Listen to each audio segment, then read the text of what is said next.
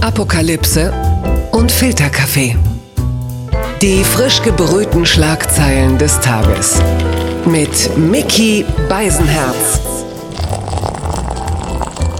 Einen wunderschönen Mittwochmorgen und herzlich willkommen zu Apokalypse und Filterkaffee, das News Omelette. Und auch an diesem Morgen präsentiere ich Ihnen wieder die Schlagzeilen des Tages, die Meldungen, alles, was von Gesprächswert ist. Und das mache ich nicht alleine, denn bei mir ist ein äh, gleichermaßen bezaubernder wie intelligenter weiblicher Gast Ariana Barbori ist da. Herzlich willkommen. Hallo, vielen Dank für die freundliche Einladung. Ich war versucht zu sagen, und ich bin auch da, aber dann hast du es doch mit meinem Namen in Verbindung gebracht. Vielen Dank für diese charmante Ein Einführung. Ja, naja, klar. Ich bin ja Fan. Ich soll auch ganz lieb von Niki grüßen. Die ist ihrerseits Fan. Sie sagt, äh, sie findet dich toll. Und dieses Ah. Kompliment wollte ich nicht schuldig bleiben. Es ist übrigens ein medizinisches Wunder, dass ich heute Morgen überhaupt hier auflaufen kann. Gestern Abend gab es bei mir in der Küche einen Freak-Accident. Ich habe den Kühlschrank geöffnet und wie aus dem Nichts kam eine Pulle Bier entgegengeflogen. Sie zerschellte an der Kante des Kühlschranks und eine Scherbe flog mir Richtung Knie und schnitt mir das Knie auf. Nein. Und auch noch einen kleinen Teil des Fußes. Und ich habe jetzt erstmal notdürftig mich so getaped und verbunden und äh, hoffe, dass jetzt die Blutung endgültig aufgehört hat. Ansonsten muss ich mich heute noch nähen lassen. Äh, vielen aus der Medienbranche wird das gar nicht mehr passieren, weil die nämlich überhaupt gar kein Bier mehr im Kühlschrank haben. Aber naja. Wir kommen zu Die Schlagzeile des Tages. Der Kölner Stadtanzeiger meldet, Köln hält an Karneval 2021 fest. Köln will trotz der Corona-Epidemie 2021 Karneval feiern. Eine Komplettabsage sei keine Option, erklärte das Festkomitee Kölner Karneval nach einem Treffen von rund 100 Präsidentinnen und Präsidenten. Da sind natürlich viele in Köln entsetzt und sagen, ja wie, was? Und was ist mit dem 11.11.? Soll er jetzt ausfallen oder was? Corona ist doch vorbei. Ja, das ist mein Köln, oder? Kölns oberster Karnevalist Christoph Kuckelkorn erklärte, das Fest sei in der Stadt ein starkes verbindendes Element. Diese soziale Kraft brauchen wir gerade in schweren Zeiten wie jetzt. Ja, vor allem im äh, Kreis Heinsberg war der Karneval in diesem Jahr ja auch eine sehr große soziale Kraft und besonders starkes verbindendes Element.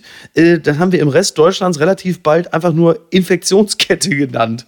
Freust du dich auch so? Bist du Karnevalistin, Ariana? Ich bin nicht wirklich Karnevalistin, ich muss aber leider zugeben, Miki, ich habe mal in Köln gelebt für eine Weile. Mhm. Und wer einmal in Köln gelebt hat, der fühlt sich ja irgendwie bis aufs Ende seines Lebens so als teilweise Kölner oder so ein bisschen. Ja. Und ich kann es leider verstehen. Der Karneval, das ist ja so eine Lebensart bei denen. Ja. Und das gehört einfach dazu. Wenn man das rausschneidet, das finde ich auch einen massiven Einschnitt in das Leben des Kölners. Ja. Und ich habe mal bei denen auf der Seite geguckt vom Kölner Karneval. Da steht schon das, zum Beispiel das Kinderdreigestirn für 2020 fest, was ja jetzt leider nicht äh, seines Amtes walten konnte. Und wenn man sich das anguckt, dann bin ich aber wahnsinnig gespannt auf das Kinderdreigestirn vom Kölner Karneval nächstes Jahr. Und ich würde mir das auch ungern entgehen lassen, ehrlich gesagt. Also ich wäre absolut dafür, dass sie das durchkriegen. Oh, das ist aber für so einen Podcast gut. Man braucht ja auch mal ein bisschen die konträre Meinung. Eine Gegenstimme. Ja. Ja, die Gegenstimme natürlich. Also innerhalb Kölns wirst du dann natürlich die Herzen sammeln. Möglicherweise retten die Kölner sich ja auch ein bisschen damit raus, dass sie sagen, naja, Freunde, äh, hier in Köln, war das ja nicht so schlimm. Das war ja in Heinsberg, da in Gangelt. Und das ist ja tatsächlich so. Ich meine, ich wäre jetzt nicht unbedingt dafür im Sinne des Infektionsschutzes, aber gemessen an dem, was hätte passieren können, war es in Köln vergleichsweise ruhig. Ich glaube, wir machen es einfach wie immer. Wir warten erstmal die Meinung von Karl Lauterbach ab, oder? So. Ja, und in Deutschland bewegt sich wieder äh, einiges, äh, so im, im Lockerungswettrennen der Ministerpräsidenten. Es ist jetzt wohl so, es gibt ja mehrere Bundesländer ohne gemeldete Neuinfektion, also zum Beispiel Hamburg, aber halt eben auch Mecklenburg-Vorpommern. Und da dürfen von kommendem Montag an die Freibäder, Kinos und Reha-Kliniken wieder öffnen und äh, auch Gaststätten dürfen dann bis 23 Uhr wieder äh, Gäste bewirten. Jetzt sagt man natürlich, ja gut, ist ja schön, dass die Kinos öffnen, aber es starten ja gar keine Filme. Und viele Leute werden wahrscheinlich auch geschockt sein und sagen, wie äh, Kino? Das geht auch ohne Autos.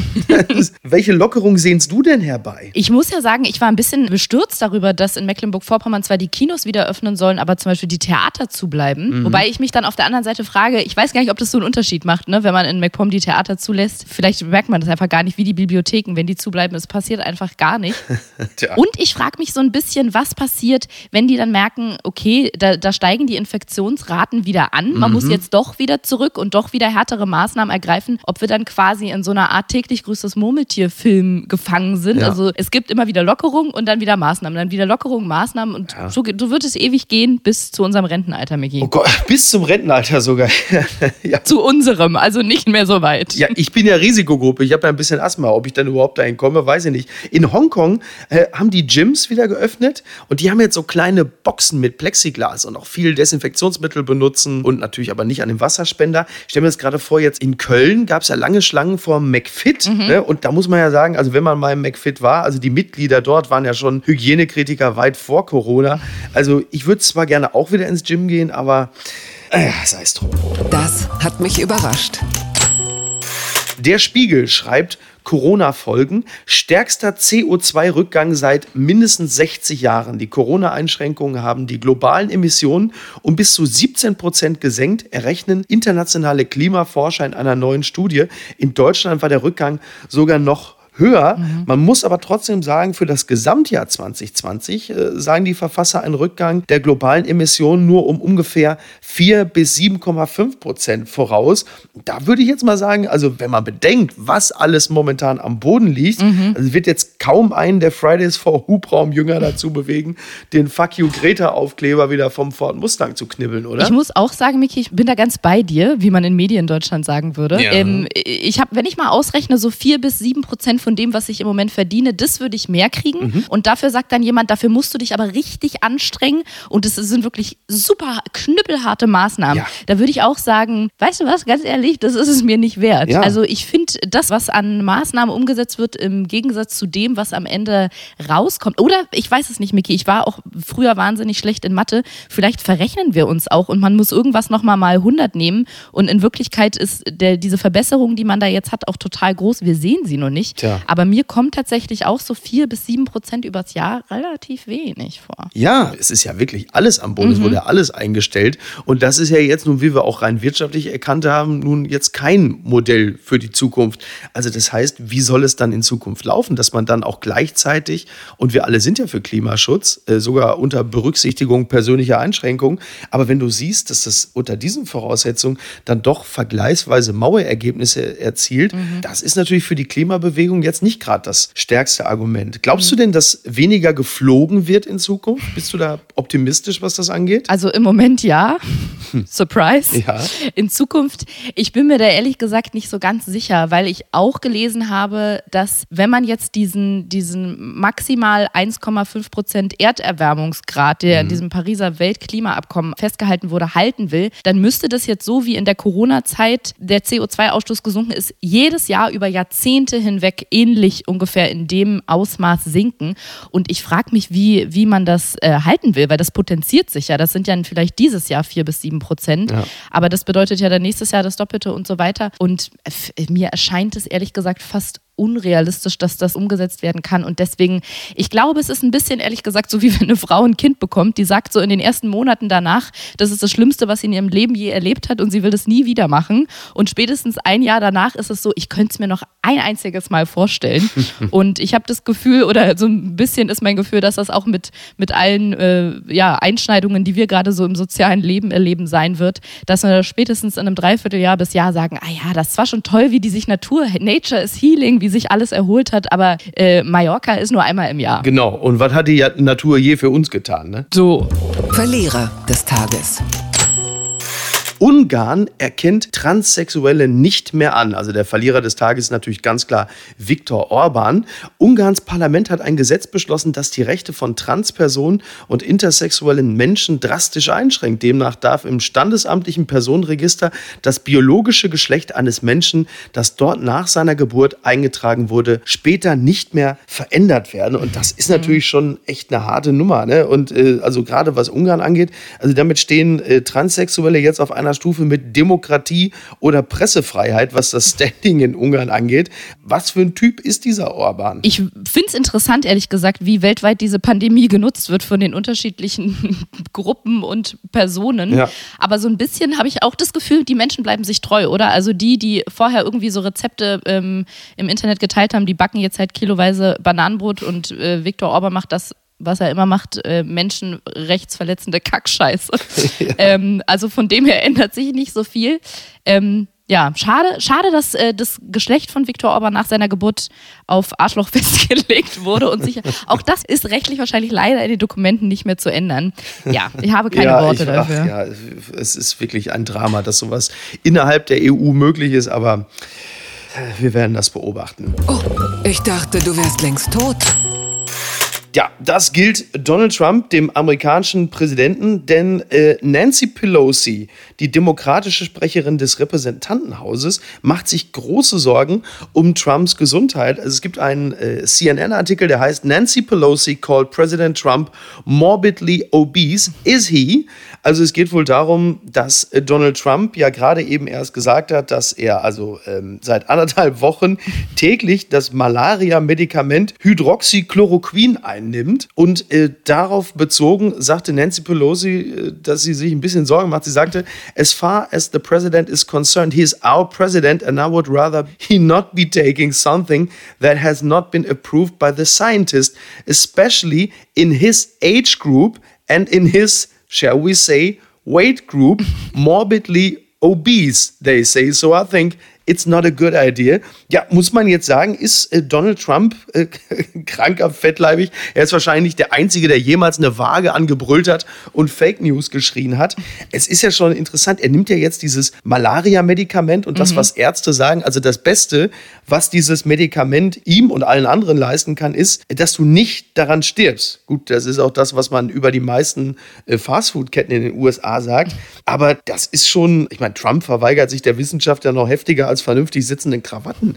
Also ich bin da einigermaßen äh, fassungslos. Ja, muss ich auch sagen. Ich finde es aber auch fahrlässig auf eine Art. Äh, aber jetzt nicht von Trump, sondern von Nancy Pelosi, muss ich sagen. Weil ich mich frage, warum versuchen denn alle, ihn davon abzuhalten, dass er dieses verdammte Mittel nimmt? Ach so. Also selbst Fox, äh, der ihm sehr, sehr nahestehende Sender, könnte man ja sagen, Ja. äh, haben gesagt, äh, dass das Malaria-Mittel die Menschen töten wird, wenn sie es nehmen. Und ich frage mich, wieso ihn alle davor warnen. Mir kommt es ein bisschen so vor, als wenn man so ein, so ein Kind aus dem Haus oder aus der Nachbarschaft hätte, was man nicht so besonders gerne mag. Und man sieht es, wie das irgendwie so ein Reinigungsmittel oder an so einem Rattenköder nascht. Ja. Und man ruft den Krankenwagen und sagt, nein, das äh, darf der nicht. Ja. Wo ich mir denke, lass den das doch essen, bitte. Bei Trump ist es genauso, wo ich denke, lass ihn doch in sein Unglück rennen. Er wird wahrscheinlich der erste Präsident sein, der seine Amtszeit äh, nicht beendet durch ein Impeachment-Verfahren, sondern weil er irgendwann an der Tanke steht und sich einfach, einfach so mal die Galone Super Plus reinhaut, weil er irgendwo äh, in Attila Hildmanns Telegram-Gruppe gelesen hat, dass das hilft.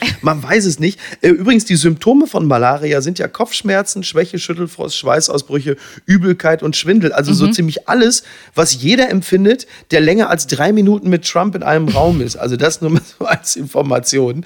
Egal. Wir kommen zu einem besonders unangenehmen Thema und zwar in dieser Rubrik. Twitter. 280 Zeichen Wahnsinn. Der Hashtag Volkswagen macht bei Twitter die Runde und zwar äh, aus zweierlei Gründen. Also die Menschen haben sich gerade erst angefangen, so richtig aufzuregen, weil äh, dieser Prozess gegen die VW-Spitze eingestellt werden soll. Also das Landgericht Braunschweig ist es, glaube ich, genau. Man hat sich geeinigt und hat gesagt, okay, für 9 Millionen Euro wird das Verfahren äh, gegen den Vorstand eingestellt. Also es ging ja um die äh, mögliche Marktmanipulation in der Dieselaffäre. Und da haben die Leute schon, da platzte ihnen schon die Hutschnur. Und dann kam plötzlich eine Werbeagentur um die Ecke, die für VW den neuen Golfspot entworfen hat und hat gesagt, äh, hold my Hydroxychloroquin und macht es noch viel, viel schlimmer.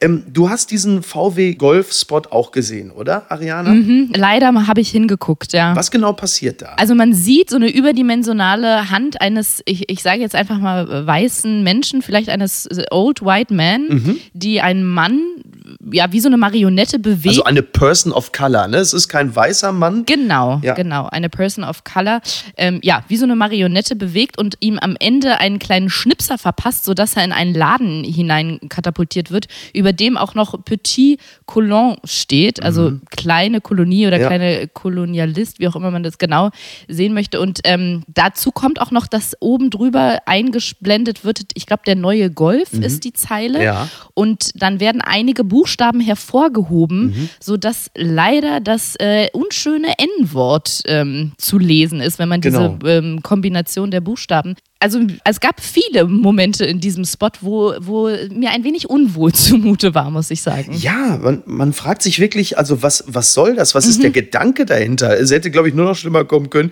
wenn die große weiße Hand von Lars Eidinger geführt wird. Aber tatsächlich, um es mal ernst zu betrachten, das ist natürlich echt schon ein starker Tobak, zumal die Sinnhaftigkeit dieses Spots sich einem auch überhaupt nicht erschließt. Was wollen sie uns sagen und warum wird der schwarze Mann am Ende auch noch in so eine Art ja, Kolonie zurückgeschnipst? Und das erinnert ja so ein bisschen an diverse verunglückte Werbekampagnen. Wir erinnern uns an den äh, schwarzen Jungen, der diesen Pullover hatte. Es war, glaube ich, HM mit Coolest Monkey in the Jungle drauf.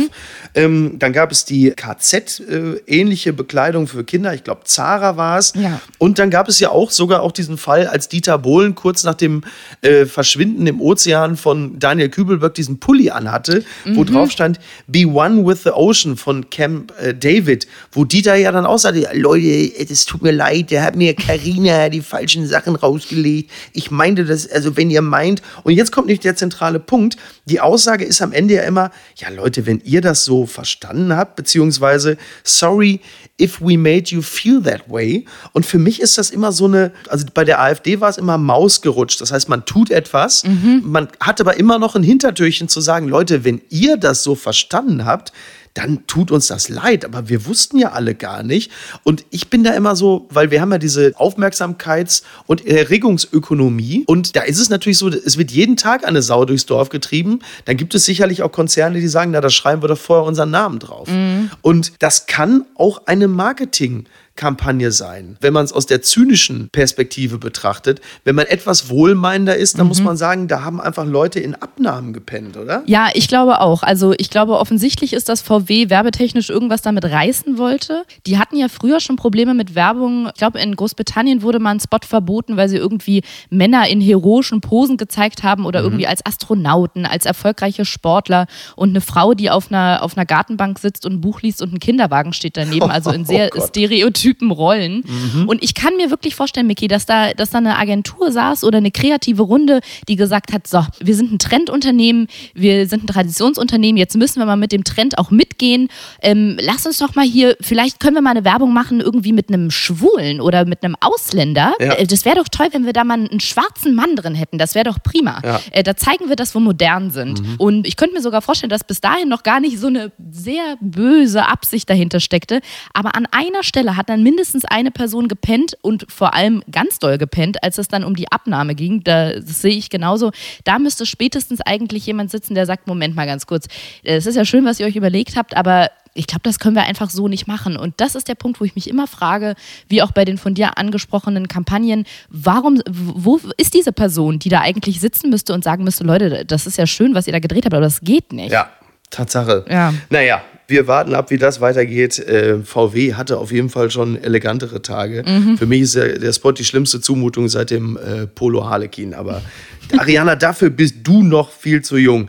Ich für meinen Teil, ich werde jetzt mal mit meinem Hinkebein rausgehen und werde äh, zusammen mit Niki draußen irgendwo Tischtennisplatten besetzen, damit irgendwelche Agentur-Ulis, äh, ich er- ergötze mich an deren langen Gesichtern, weil das ist, glaube ich, das, was die im Homeoffice am meisten vermissen, die Tischtennisplatte irgendwo in der Agentur.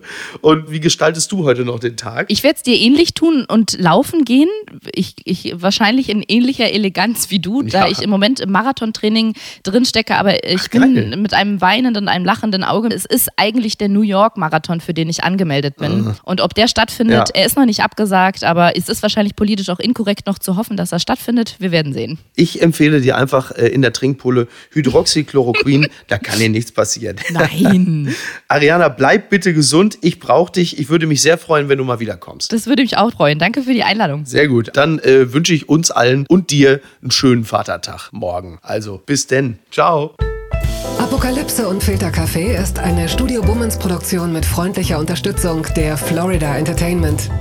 Neue Episoden gibt es jede Woche montags, mittwochs und freitags. Überall, wo es Podcasts gibt.